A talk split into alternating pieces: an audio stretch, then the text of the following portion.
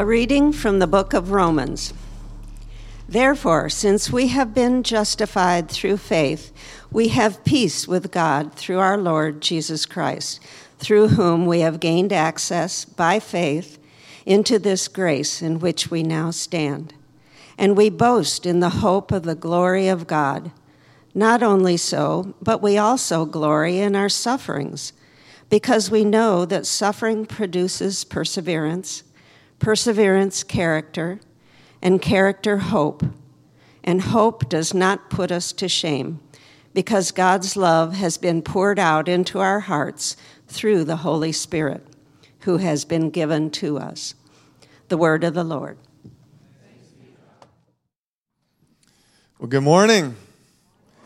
I see uh, many actually new faces here. It's a joy to have you join us for worship here in person and for those who are at home, thank you for joining us today. It's my honor to introduce actually a guest who's going to bring God's word today. It's the Reverend Dr. Aaron Clifford. Aaron uh, became friends with Carly and me probably around a decade ago in London.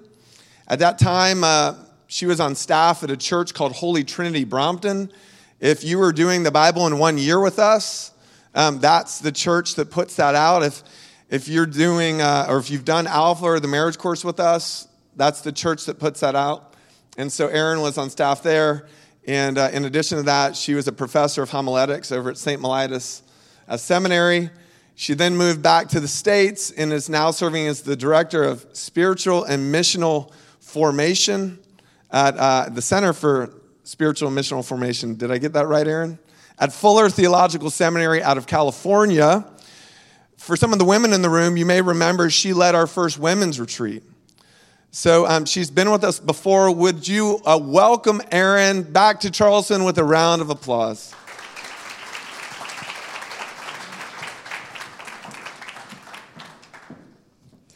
Thank you, everyone. Um, hello to everyone at home um, and everyone in the room. It's great to be with you. I always love getting the chance to spend time with this community. Um, and so, yes, many familiar faces, and also hello to those of you who I haven't met before when I've been visiting. Um, so, today we're going to be talking about suffering. Cool. You're saying, great, great. I'm very familiar, Aaron. I've got my own stories. I've been through a lot. So, you know, I hope you've had your coffee this morning. Um, no, we're going to talk a little bit about suffering. And specifically, I want to just share with you some of the things that I did in my, in my research. So, so Paul said, I'm a, a, a doctor. I just finished my doctorate of uh, missiology, which is a fancy word for saying intercultural studies, studying theology across cultures. And I myself grew up in East Africa as a kid, so Africa has a huge place in my heart. So when I was going to start researching, I wanted to do it in a place that I loved and across, and across a culture. So I chose to do it in Kenya, in a community called Mathare.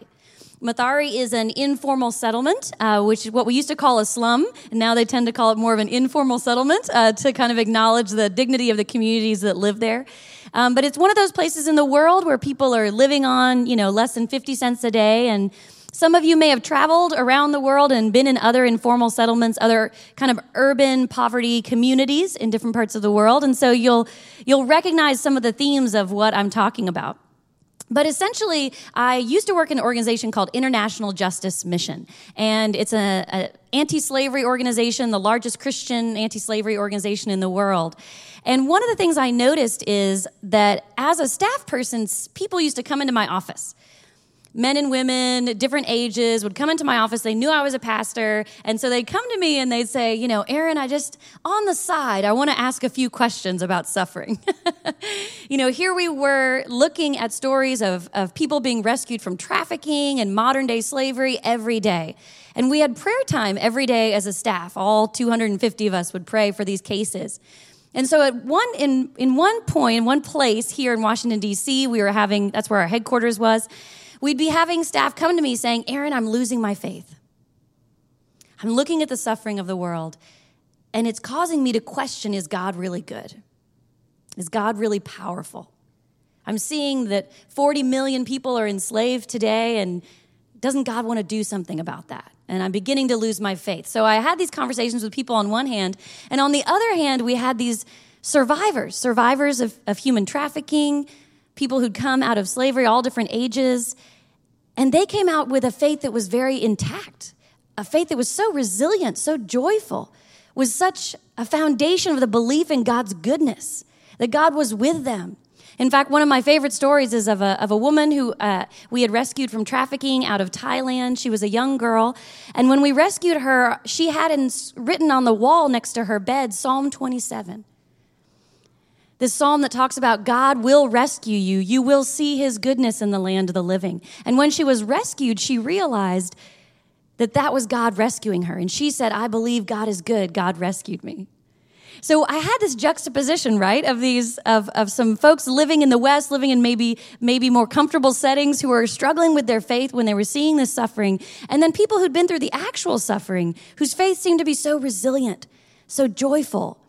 And I was like, what's up with that? That's a deeply theological question you can ask as a, as a priest. What's up with that? And so I want to know what was up with that. And so I thought if I'm going to study anything, um, I'm going to I'm going to study that. So I decided to look at a community called uh, in Mathare and look at Christians there. So I went to Nairobi, spent some time in this community to ask, what is their theology of suffering? So, as people who've been through vast amounts of suffering uh, themselves every day, what do they believe about God? How do they hold on to their faith? What are the questions they ask? Are they the same questions that I ask in suffering? What do you ask in suffering? When you're going through a difficult time, what are the questions that pop up in your mind. And maybe you asked them this morning or this week as you put your mask back on as you you know wanted to hug someone and couldn't maybe you were asking questions. There's a lot of traditional common questions that are we call the questions of suffering. Things like why me? Right? In those moments why me god? I pray i go to church why me? Sometimes we ask the questions god if you really loved me why wouldn't you take care of the situation or heal this person that I love or reunite this marriage or whatever. We often ask questions about where how to solve suffering. You know, God, how do I get rid of it? How, can, how do we change this whole situation that we're in? And I know we've all asked that across this year for sure. So I wanted to go to this community and ask those questions. But not only that, I wanted to find out what keeps them resilient in their faith. Like maybe there's secrets that they have that I don't have about how they stay joyful in their faith how they stay connected to God. Are there certain ways they pray? There's certain things they do when they're going through a difficult time that connect them to God easily, to God's presence in those moments when you're wondering, God, are you even still with me in this moment? So, Mathare itself, we, we don't have time for me to tell you everything. In fact, I was telling Paul, I'm, I'm actually here in Charleston because I just finished uh, four hours of lecturing on this at the Ridley Institute, which is over at St. Andrew's Church. It's a lay theological school. So, there's some folks who sat through four hours of this. You've got 15 minutes, you can handle it. Um, so, I'm only going to be able to give you some of what I found, but I hope it's encouraging and I hope it's hopeful to you to learn from Christians in, uh, in this other part of the world. So, let me introduce you to Mathare. It's about three square miles. It's the oldest informal settlement in Nairobi. There's lots of them in Nairobi, some that have a million people in them, but Mathare is the oldest. So within three square miles, you've got about 500,000 people, more than 500,000 people. So they're living in very close quarters. Um, next slide. Like a lot of informal settlements around the world, Mathare has no infrastructure, right? So it's got no electricity except what's been kind of piped in from wires nearby in very in very interesting forms. You see wires hanging everywhere in very creative ways. There's no sewage system. There's no plumbing, there are no streets, no paved roads. So there's a river that runs through the middle of it, which you're seeing here in this picture. And that river is a place for bathing, but also washing pots, but also a public restroom. And when the rains come, the, the mud sort of flows everywhere, all throughout the community, and the trash goes everywhere. And um, so it's not an easy place to live. And I give you that context not so that you now feel sorry for the people in Mathare. There's they're an amazing community of believers and of people, but so that you understand this is this is what they're in the middle of and and their resilience of faith is is truly inspiring in the middle of what they're experiencing. So Mathare has all kinds of things that you might imagine in a community like that. There's there's some crime, there's uh, all different kinds of stories of suffering. And I wondered when I went to the community if their stories of suffering that they'd share them with me right? Because who am I? I mean, I'm a Mzungu, which in Swahili means white person. so, in fact, you go through the streets of Mathare and little kids are Mzungu, Mzungu, Mzungu, you know, um, yelling at me as you go down the street and wanting to like touch my skin and things like that. Um, so, who am I? I'm an outsider. And I thought, would they share their stories with me? And they were so gracious to share their stories of personal suffering with me. So, one of the things I asked was, what is your story of suffering? One of your, you know, your kind of life story of suffering that you think of when you think of that topic. And I'd ask the same to you this morning.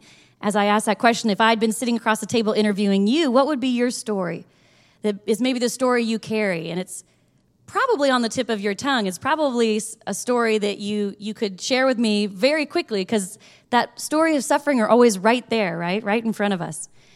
And so they were the same. They shared their story pretty easily. And so what I asked them was when you were in that time of suffering, where was God? Was God with you? Did God feel distant? Where was God? And over and over and over again, they said, God is with me. God was with me in that time of suffering. And I'd say, okay, God was with you. How do you know God was with you? And they said, well, he was in my community. He was in my community. And Africa as a, as a culture across, I mean, it's a huge continent, right? You can fit the US and Germany and France and China and India all inside Africa. So it's huge. But as a generalization, Africa on the cross cultural scale tends to be more communal than we are. We're fairly individualistic when it comes to kind of studies of culture in America, but they're very communal. So I wasn't so surprised that they would talk about community as a support in the midst of suffering. But I hadn't realized that's where they were going to say that that's where they felt God that they knew God was present. None of them said God wasn't with them. Now, they did say, I felt like God may have been distant. I may have felt in moments and questioned, God, are you with me? But then I always knew He was with me because of my community. And they said over and over again that because of their church, because of a neighbor, because of a family member, because of a friend, that's how they sense God's presence with them. And for me, this was one of the most important findings, especially to talk to my friends in my own church about in the West, especially in the US. Because I think when we go through suffering, we pull in, right? When we go through times of suffering, we actually sometimes kind of become more private. We pull into ourselves, sometimes out of shame, like, oh, I shouldn't be going through this.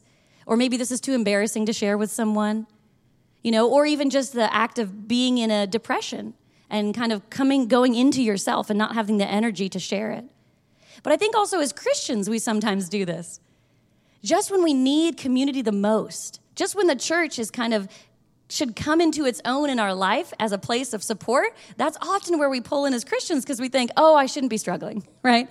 I should be joyful. I should have peace. You know, why isn't this whole Christian thing working for me right now? You know, why can I not get my anxiety to slow down?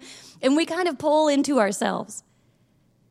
And one of the things I was thinking about is so often people say to me, especially here, especially in our in our country, God isn't with me in my suffering, right? I can't sense God in my suffering. Well, what if it's because the one place that God is trying to show up for us, we're pulling away from? What if the presence of God is actually in our community and that's where we could actually sense God with us, caring about us, not abandoning us in our suffering? But it's the one thing we pull away from. It's like the old story of the guy who's on the roof, you know, and the, uh, his community floods. And so he goes up to the roof, and a, and a helicopter comes by and says, You know, come aboard. We're going to help you. We're going to save you. And the man says, No, no, no. I'm a Christian. I've prayed. God's going to save me. You can move on. And the helicopter moves on. And then, you know, a boat comes by, and the boat says, Jump down. I'll save you. The waters are rising. You know, you've only got so much time. And he says, Wait, I'm a Christian. God's going to save me. go away, you go find someone else. So eventually the waters rise and the man dies. It's just a story. And he goes to heaven and he's talking to, uh, you know, a saint in heaven or something. And he says, you know, I thought God was going to save me. And God says back to him, I sent you a helicopter. I sent you a boat. You know, I sent you these things to be that were my presence. That was my rescue plan, but you, you didn't see it. And I think sometimes that's the way it is with community.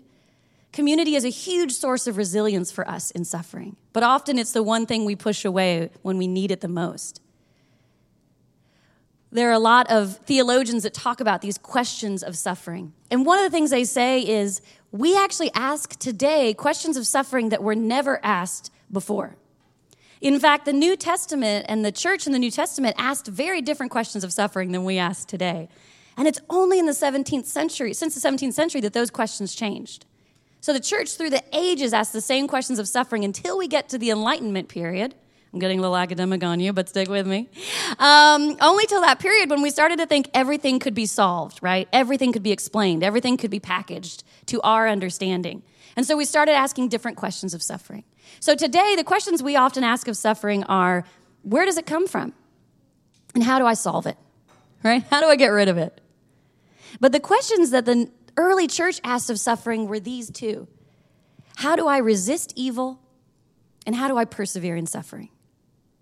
And you see the difference. One is about solving it, controlling it. Why don't I have the power to get rid of it? Why doesn't God have the power or love to get rid of it?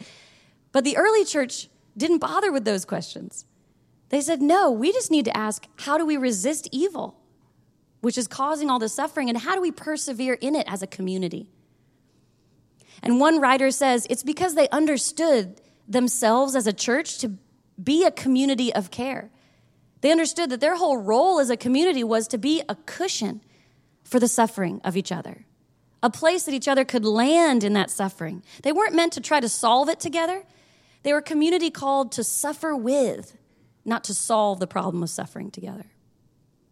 The church was a community to suffer with, to be a cushion for one another in those moments, not to be a group discussing how to get rid of it or how to solve it. Because let's be honest, that's above our pay grade.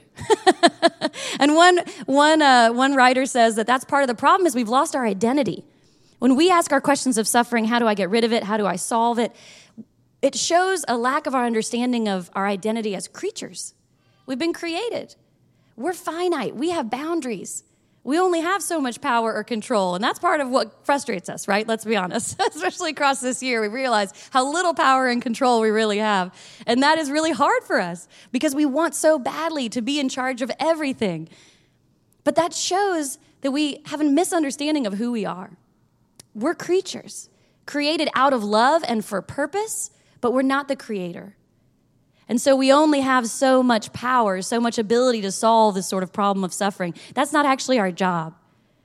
But we are meant to ask the questions of how do I walk through this, God? How do I walk through this? How do I persevere in it? How do I remain faithful to you in it, Lord? And maybe that's a prayer for you today as you're thinking about your own story of suffering or someone else's that might be on your heart this morning. Maybe someone's suffering you would love to wipe away if you could with some 409 and a paper towel. but actually, maybe the better question is Lord, how do I be community for that person right now? How do I become a community of care for that person instead of someone next to them trying to problem solve with them how to end that suffering? One of the things that I heard over and over again from this community is that God was with them in their suffering but also that their suffering helped them see God. They said to me again and again, Well, Jesus suffered. It's normal for a Christian. Why? You know, in fact, sometimes they looked at me like, You're a priest. Aren't you supposed to know this information? you know, and I'd ask them, like, Well, where does suffering come from? And who causes it? And is it good or bad? They sort of looked at me, you know, and they kind of looked at my friend Ezekiel, who is my translator, who's from Mathare. They look at him and go, like, where'd you get this lady? where'd you get her? But I asked them, where does suffering come from? And they said, it doesn't come from God. They were adamant, it does not come from God. It's part of evil, part of the brokenness of the world, but it has a purpose. And over and over again, they said it has a purpose. There was an entrepreneur that I met, a businessman, and as I was interviewing him and I asked him, is suffering good or bad? He said, Shida ni mwalimu, which is a Swahili phrase which I'd never heard. And my friend Ezekiel quickly translated, suffering is a teacher. Suffering is a teacher. It was a common phrase in Swahili that no one had said to me yet, but it summarized all of what I learned from this community. Suffering has a purpose, it teaches us something. It's not from God, but God uses it for our good. One of the ways He uses it for our good is to show us Himself, to teach us about community. Lastly, one of the spiritual practices, one of the points of resilience they had was gratitude. Gratitude. Over and over again, they told me how grateful they were to God for what they had. And that when they were in suffering, one of the ways they got through it was actually to think about what they'd been given by God, to focus not on their lack, but to remember that God is a God of flourishing and generosity and to focus on what they did have. I'll finish with a story. As I was coming into one of the churches to interview uh, a few of their lay leaders, I was interviewing a woman. She was a widow. She was raising six kids, not all of whom were her own, but some that she'd taken in from the street. She had a vegetable stand on the road, which often got washed out by water. You know, she was already struggling financially herself, but she ran a widow's ministry for 250 widows out of the church. An amazing woman. And as I came in to do the interview with her, it was a Baptist church, I walked past the kitchen and I noticed through the doorway that there was a mattress on the floor. And there was a woman in there with two little kids, and they were eating breakfast. So I went in and I sat down with Mary and I was talking to her about her own story, and she said that she'd been struggling financially even to be able to put her kids in school. She didn't have all the school fees that she needed. And as I asked her about her ministry, she said, Oh, well, this woman here in the kitchen, she's an example of our ministry here at the church. She said she came to us last night. She'd been kicked out of her house. Her husband hadn't paid the rent and he'd left her and her two children. And so she had nowhere to sleep. And so we told her she could sleep in the kitchen. And I got her a mattress and she slept in there last night. He said, she said, she's a Muslim. She's not a part of our church, but she knows she can find help here. And I said, oh, and she said, I brought her breakfast this morning. And I said, Oh, do you have like a church fund? You know, very Western question. Do you have a church fund, you know, that you bring money from? How did you give her breakfast? And Mary said, No, no, no, I, I paid for her breakfast. And I said, Well, you've just told me you don't have money to, you know, pay for your kids to go to school or even to have three meals a day. And she said, Well, God has given me so much. How could I not share that with her? And so again, I asked a very stupid question. I said, What do you mean God has given you so much? You know, explain that to me. And she said, Well, I have a roof and she has no roof. She said, I have a roof and she has no roof. How could I not offer to her what God has given me? Gratitude. Gratitude was a powerful force for this community in the midst of suffering, a huge source of resilience for them. What area of your life are you having trouble being grateful for? What do you need from God this morning to be able to walk out, of gratitude for what God has given you? Let me pray for us as we finish. Let's pray. God, we acknowledge that uh, suffering is, a, is normal in the life of a Christian, Father. And we, we know that all too well from this year.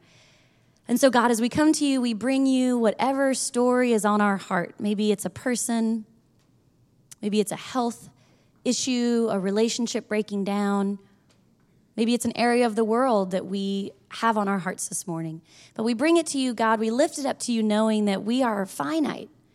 We're your created we're given life in abundance, but we're not given everything to solve suffering. And so I, we ask, Father, you would help us be people of prayer that continue to bring these situations to you, the one who is all sufficient and all powerful and all loving.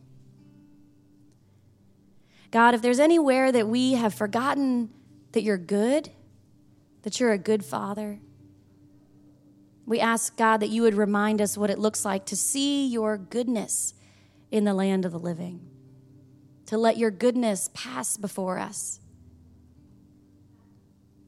Father, we pray that as we've been created as a community of care, would you show us how to be that for one another, God? We're not always great at it. We're often caught up in our own stuff, but we know, Father, that you've given us one another to cushion the blow of suffering in our lives. So we pray, God, you'd show each of us someone around us that might need us to be their community of care even today. And lastly, God, would you turn the compass of our heart from maybe a place of resentment and dissatisfaction to a place of gratitude? God, we struggle when we look around to be grateful, but we know, Father, that you are always working for our good. So would you help us, like these Mathare brothers and sisters? to be people who choose gratitude in the midst of suffering. And we thank you, Father, that as we bring these supplications to you, that the peace of God, which surpasses all understanding, will guard our hearts and our minds. In Christ Jesus. Amen. Amen.